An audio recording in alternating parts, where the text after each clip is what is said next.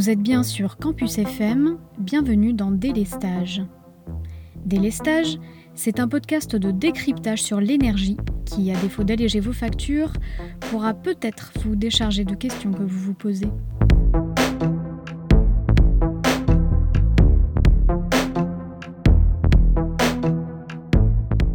Dans cet épisode, on va parler de factures, de marché de l'électricité et de crise énergétique. On en entend beaucoup parler ces derniers mois, le prix de l'électricité a explosé. C'est le cas partout en Europe et particulièrement en France, une très forte hausse liée à un contexte géopolitique et économique particulièrement tendu depuis un an et demi.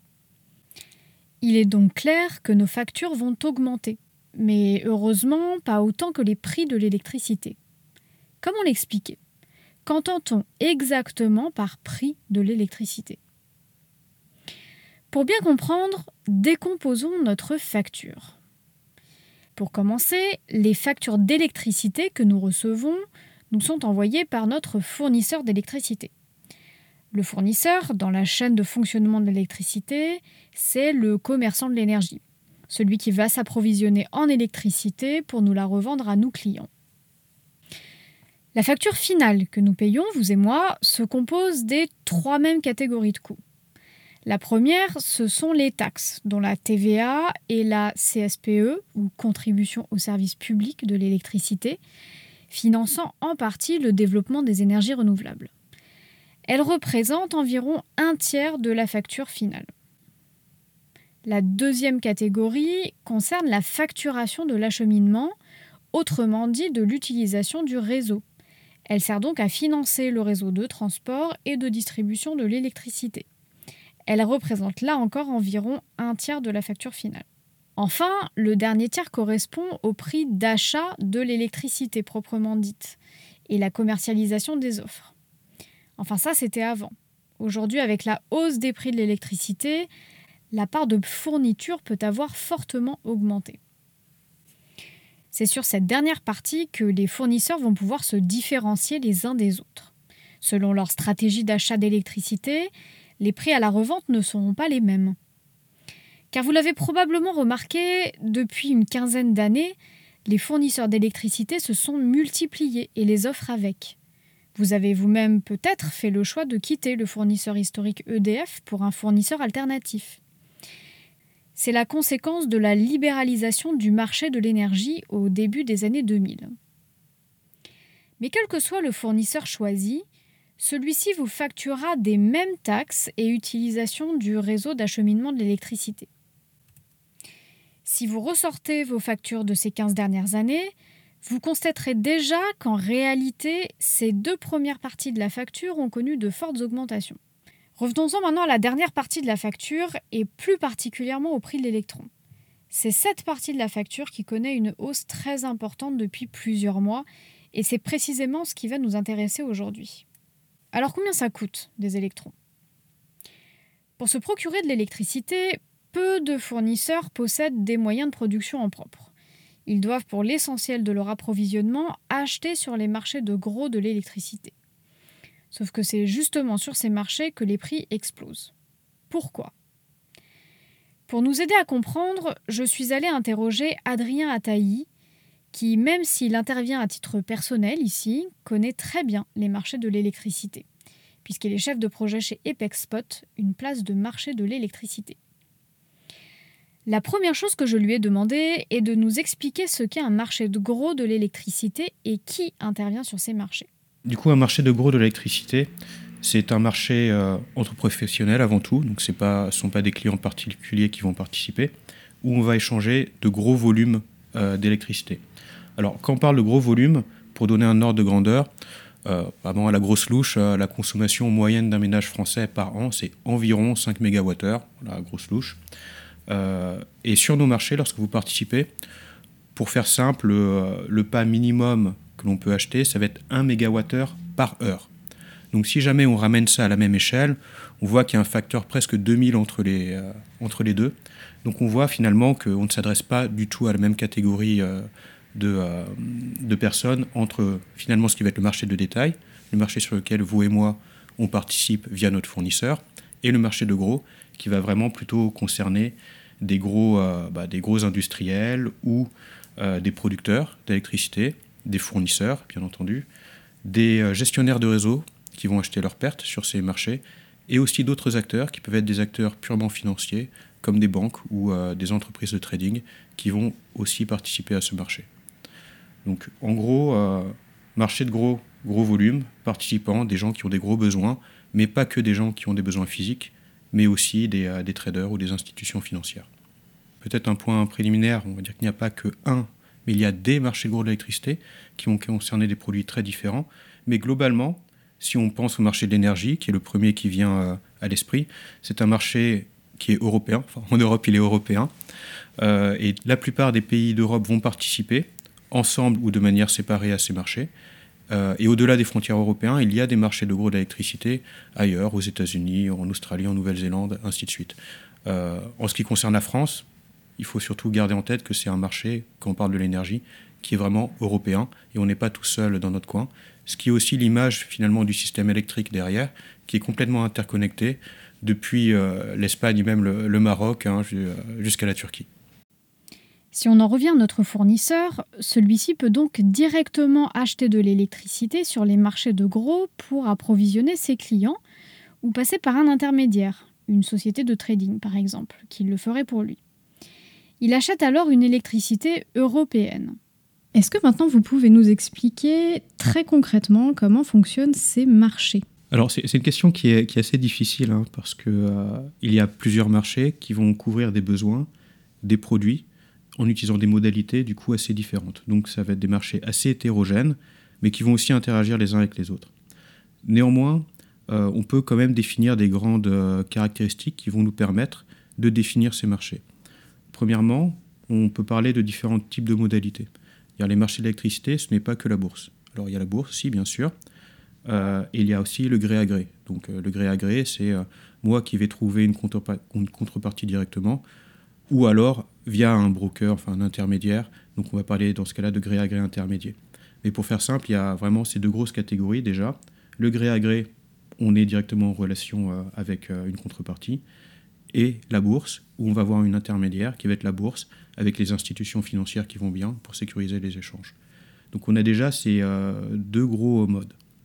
Ensuite, si on continue un peu ces, poupées russes, lorsqu'on va parler de bourse, on va avoir en tête encore différents mécanismes. On va avoir euh, des mécanismes d'enchères. On va pouvoir dans ce cas-là acheter euh, ou vendre de l'électricité dans le cadre d'enchères qui vont être organisées de manière régulière.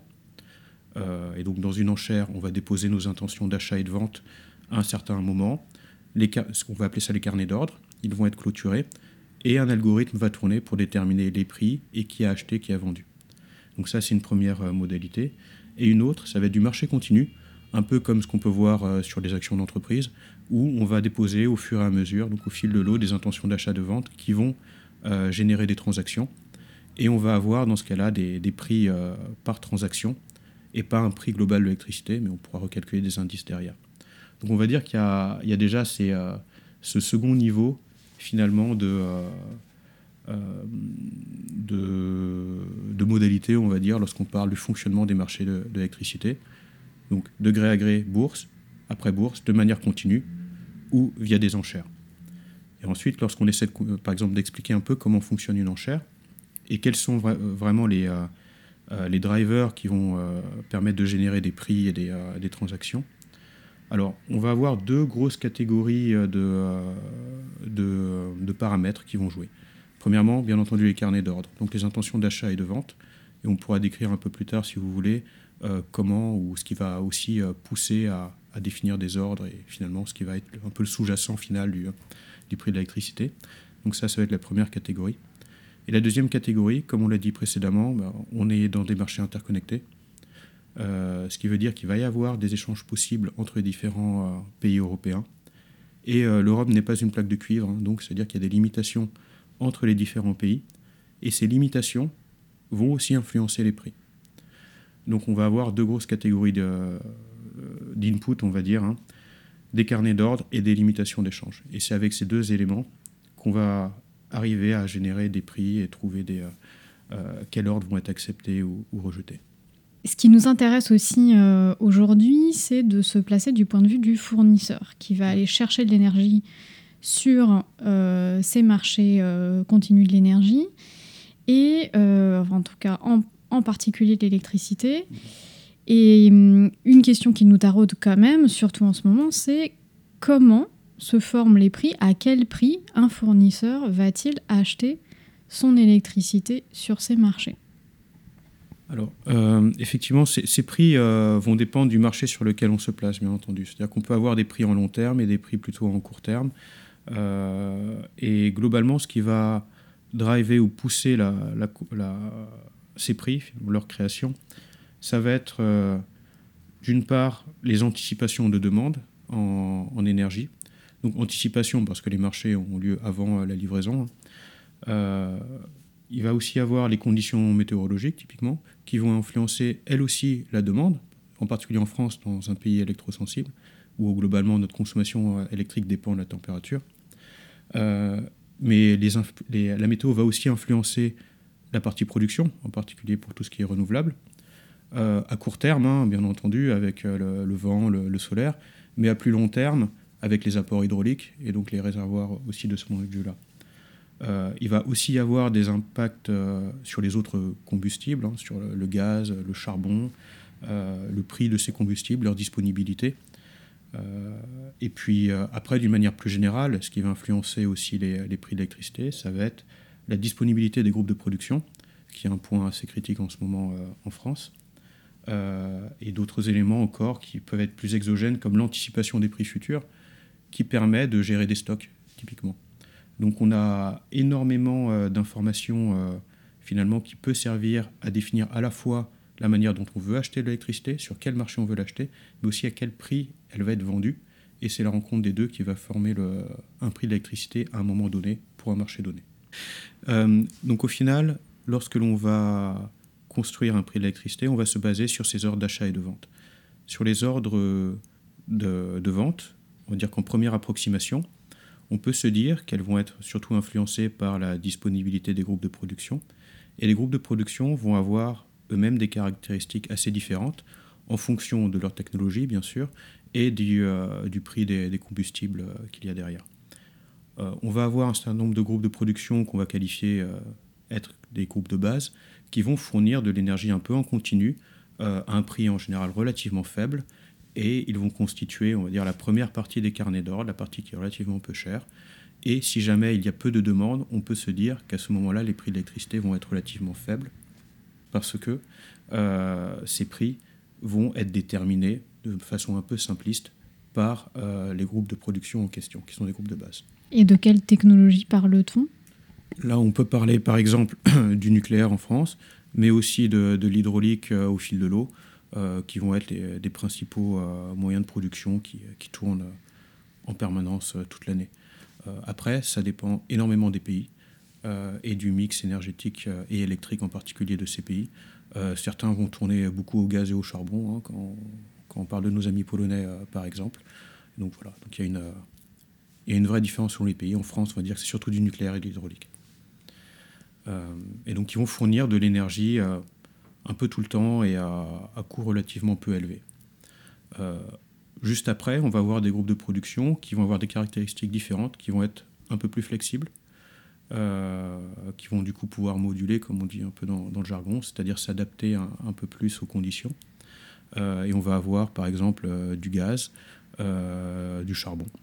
Euh, qui vont être là et qui vont, être permettre, qui vont permettre de, du coup d'apporter ces compléments de, production en fonction de la, demande, encore une fois pour faire euh, très simple, mais qui vont avoir un coût plus élevé. Et donc finalement, lorsque la demande va commencer à être euh, suffisamment grande, on va dire, ou trop grande pour être juste comblée par les besoins de base, eh bien, elle va être rencontrée par ces groupes de production-là, qui vont du coup faire émerger un prix plus élevé parce que leur prix ou leur coût de fonctionnement est lui-même plus élevé. Ainsi de suite. Et ce, euh, ce, mécanisme, c'est quelque chose qu'on décrit comme être un, merit order, dans, encore une fois pour parler en jargon, euh, qui, euh, en première approximation, permet de faire un lien entre la demande et la disponibilité des groupes de production avec leurs différentes caractéristiques et leurs différents coûts.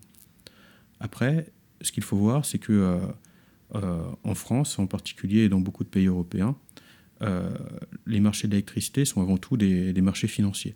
Donc on ne peut pas faire un lien un pour un entre les ordres d'achat ou de vente et des groupes de production et de la demande.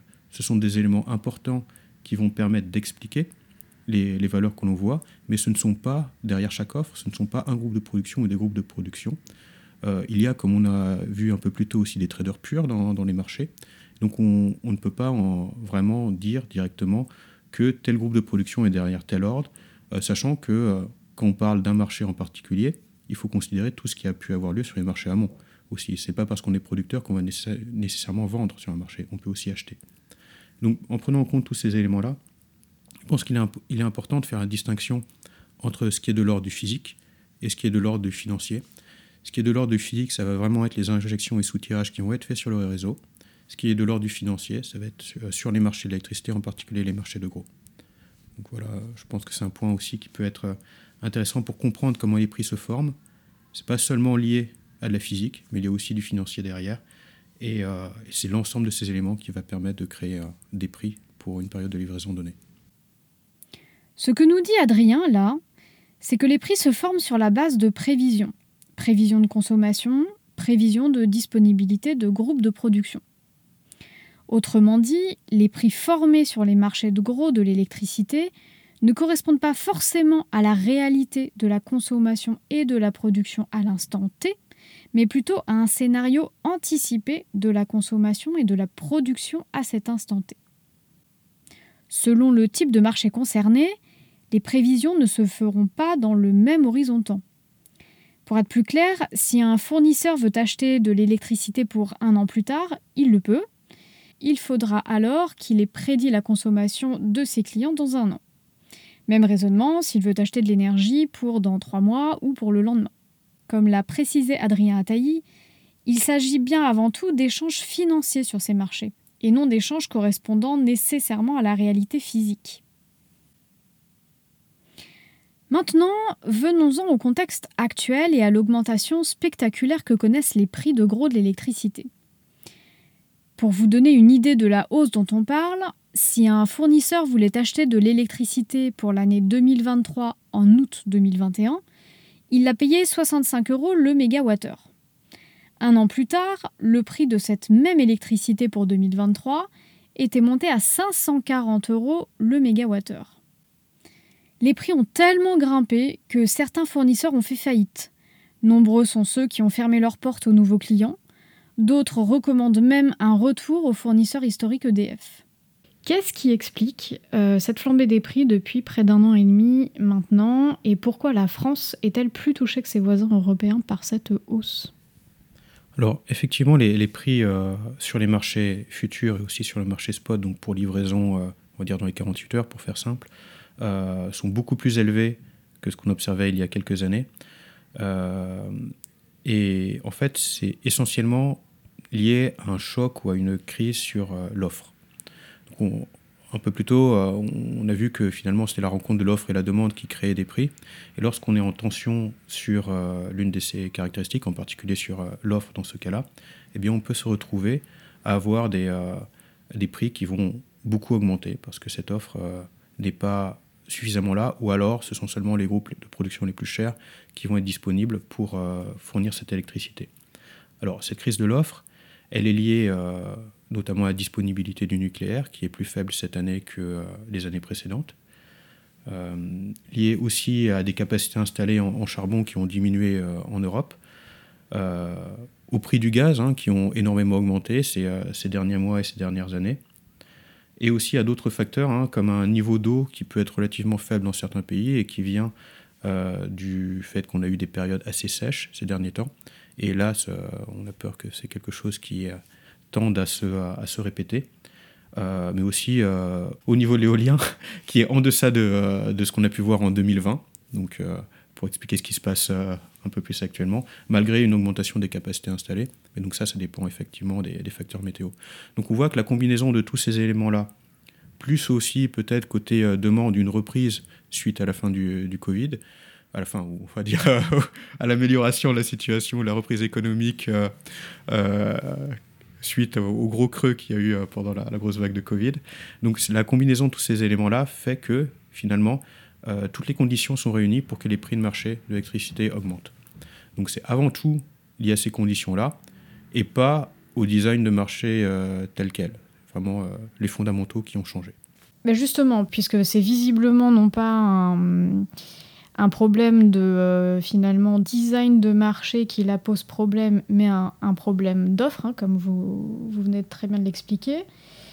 Que pensez-vous de la proposition de Bruno Le Maire de revoir ce fonctionnement de marché européen qu'il a qualifié euh, d'obsolète? Notamment parce qu'il dépend beaucoup euh, du mix énergétique de ses voisins, très carboné par rapport à, la France, hein, qui, a, un mix énergétique euh, plutôt décarboné, qui compte beaucoup sur le nucléaire. Donc devrait-on mieux prendre en compte les spécificités de production euh, nationale? Encore une fois, une, très bonne question. alors, pour revenir sur les designs de marché et leur côté plus ou moins obsolète, alors, du coup, le, comportement que l'on voit déjà sur les marchés aujourd'hui est celui qui est attendu. Finalement, les, prix reflètent vraiment une tension euh, sur, euh, sur l'offre, et donc c'est normal que, les prix augmentent dans, ce cas-là. Ça renvoie un signal qui peut être du coup utilisé dans le long terme par des acteurs pour, faire pour proposer des investissements et rémunérer des, des groupes de production et faciliter du coup l'investissement. Donc on va dire qu'il y a une dynamique assez long terme à prendre en compte dans les marchés. Euh, qui peut être euh, assez douloureuse en court terme, hein, ça c'est clair. On, vous avait parlé tout à l'heure de fournisseurs qui mettent la clé sur la porte, de consommateurs qui peuvent être exposés à des prix de marché, donc c'est pas facile euh, pour eux. et il faut trouver les bons mécanismes qui leur permettent, qui leur permettent de passer cette crise, tout à fait. mais néanmoins, les signaux qui sont renvoyés peuvent permettre sur long terme de générer de l'investissement et donc une certaine boucle, on va dire, euh, euh, de, régulation dans, ce système, avec des prix qui vont structurellement rediminuer. Donc, j'ai entendu des gens dire que le meilleur remède pour des prix élevés, c'est des prix élevés, parce que justement, à long terme, ça va faire diminuer les, prix. Donc là, je pense qu'on va un peu loin quand même dans, l'image. mais néanmoins, on va dire qu'il y, a, une notion de long terme à prendre en compte, d'investissement, parce qu'on reste dans une industrie où les investissements prennent du temps. donc une notion de long terme à prendre en compte avant de prendre des réactions, de, des actions, on va dire, court terme trop fortes et qui peuvent avoir des, impacts long terme. Des impacts long terme, qui, une incertitude du coup long terme qui peuvent aussi être euh, euh, adverses à un climat d'investissement. Donc il y a, ce, point-là, mais aussi l'autre point peut-être sur euh, la pertinence des marchés tels qu'ils sont aujourd'hui, en particulier du marché de l'énergie couplé européen, et la prise en compte des spécificités nationales on est dans un marché qu'on a voulu bah, justement le plus européen possible. Et en fait, euh, la manière dont il est construit fait qu'il y a mécaniquement une solidarité européenne qui se crée. Lorsque la France est très en tension, ce qui peut résulter par des prix qui seraient très très élevés si la France était déconnectée du reste de l'Europe, eh bien ces prix vont être tirés vers le bas grâce aux imports que la France va pouvoir faire d'énergie qui va être moins chère. Donc ça va nous aider dans ce cas-là, avoir des prix euh, plus faibles. Inversement, lorsque euh, nos voisins sont en tension et que nous, on a de la production qui est, euh, ou de l'énergie, on va dire, qui est relativement peu, peu chère, eh on va pouvoir exporter vers eux et faire diminuer les prix dans, dans leur pays. Donc il y a vraiment un jeu, un jeu de miroir et un jeu de solidarité qui vient de la construction de ces marchés européens, qui est très important, et avec effectivement un objectif avant tout européen en tête. Ces marchés sont faits pour le bien des Européens et pas juste un focus pays par pays, sachant que tous les pays au final en bénéficient. Donc je pense que euh, euh, de ce fait, les marchés de l'électricité sont aujourd'hui relativement bien pensés pour nous permettre de passer des crises, en particulier la crise en France où on a très peu de nucléaire, et on est aidé par nos voisins en, important de l'énergie quand, on peut. Euh, néanmoins, effectivement, il y a des spécificités nationales et il faut euh, arriver à en tenir compte. Il faut que les, euh, les, mécanismes de marché, les algorithmes et les offres qui sont disponibles sur les différents marchés permettent aux acteurs français de s'y retrouver et de valoriser au mieux leur groupe de production ou de se couvrir au mieux des risques inhérents au fonctionnement de, de ces marchés. Donc, est-ce qu'on ne devrait rien faire? Je pense que non, il faut être, il faut être capable d'apporter les soutiens qu'il faut aux, aux, industries ou aux consommateurs les plus exposés. par contre, est-ce qu'il faut complètement revoir le fonctionnement des marchés? J'ai l'impression qu'aujourd'hui, non plus. il faut garder en tête ces effets long terme et ces effets d'investissement euh, et euh, ne pas prendre des décisions, on va dire, un peu trop, euh, un peu trop hâtives sur ces marchés. Ici, on en revient sur les prix de marché très élevés du moment, qui inquiètent quand même beaucoup, et à raison. Est-ce qu'on peut s'attendre à une stabilisation prochaine Et qu'est-ce que voudrait dire prochaine ou est-ce que l'envolée des prix va continuer euh, Jusqu'à quand? Quelles sont les, anticipations qu'on peut faire sur ces prix de marché? Alors, Je pense qu'il y a des, forces contraires euh, qui s'affrontent euh, pour pouvoir répondre à cette question. les premiers qui vont, la première force qui va vraiment dans le sens d'une pérennisation de, ces, de, cette situation avec les conditions climatiques et météorologiques, hein, donc toujours des, étés chauds et secs qui peuvent diminuer les apports hydrauliques, du vent qui peut être peut-être en berne, et tout ça qui va influencer nécessairement euh, bah, l'offre en termes d'énergie renouvelable, mais euh, aussi en termes de groupes de production classiques qui se euh, refroidissent grâce à des sources froides comme des rivières, et qui vont influencer la demande, donc avec des besoins de climatisation peut-être qui vont apparaître en France ou apparaître de plus en plus en France. Donc ça, ça va pas forcément dans le bon sens. On a, on va dire, l'embourbement de la crise ukrainienne euh, qui n'aide pas au niveau de l'approvisionnement en gaz non plus, soit au niveau des prix ou des, quantités. Hein. Euh, et puis on a aussi un climat d'incertitude générale sur les marchés avec des volontés de réformes ou des discussions sur les réformes qui tendent aussi à freiner un peu potentiellement ou retarder des investissements jusqu'à ce que la situation soit clarifiée. Donc tous ces éléments-là vont dans le sens de euh, ça peut durer. Il y a des éléments qui vont aussi dans l'autre sens. on a l'amélioration qu'on peut attendre de la disponibilité des groupes de production, en particulier en France, du, nucléaire, quand tous les problèmes euh, de l'opérateur seront réglés, en espérant qu'ils soient réglés euh, rapidement. Euh, donc ça, ça va nécessairement aller dans le bon sens. On a énormément de communication et de plus en plus d'actions sur la sobriété, donc côté demande, et ça, c'est quelque chose qu'il faut pérenniser. Et il y a un autre élément qui est l'adaptation et le développement des réseaux qui permet aussi euh, d'acheminer au mieux l'énergie de, la production vers la consommation. donc on a ces deux forces qui s'opposent. Laquelle va prendre le pas sur l'autre? Alors c'est assez dur à dire, j'ai pas trop de, de boule de cristal, mais néanmoins on reste dans une industrie où les temps peuvent être longs. Et donc je pense qu'il ne faut pas s'attendre à ce que demain ou euh, pendant cet hiver, euh, ce soit résolu. ça va prendre du temps, c'est difficile de dire exactement combien de temps, euh, mais si les bonnes actions sont prises euh, et les bons signaux politiques sont, sont pris pour la, pour la sobriété, typiquement, eh bien on peut euh, s'attendre quand même à avoir des, des jours meilleurs à l'avenir. Voilà, c'est la fin de ce troisième épisode. J'espère qu'il vous aura intéressé et éclairé. Je remercie chaleureusement Adrien Ataï d'avoir répondu à mes questions. Si vous voulez tout savoir sur votre facture, N'hésitez pas à faire un tour sur le site du médiateur national de l'énergie à l'adresse énergie-médiateur.fr. C'est clair et bien détaillé. Délestage est un podcast réalisé, monté et présenté par moi, Rachel Safar. On se retrouve dans deux semaines, même jour, même heure, pour un nouvel épisode sur Campus FM.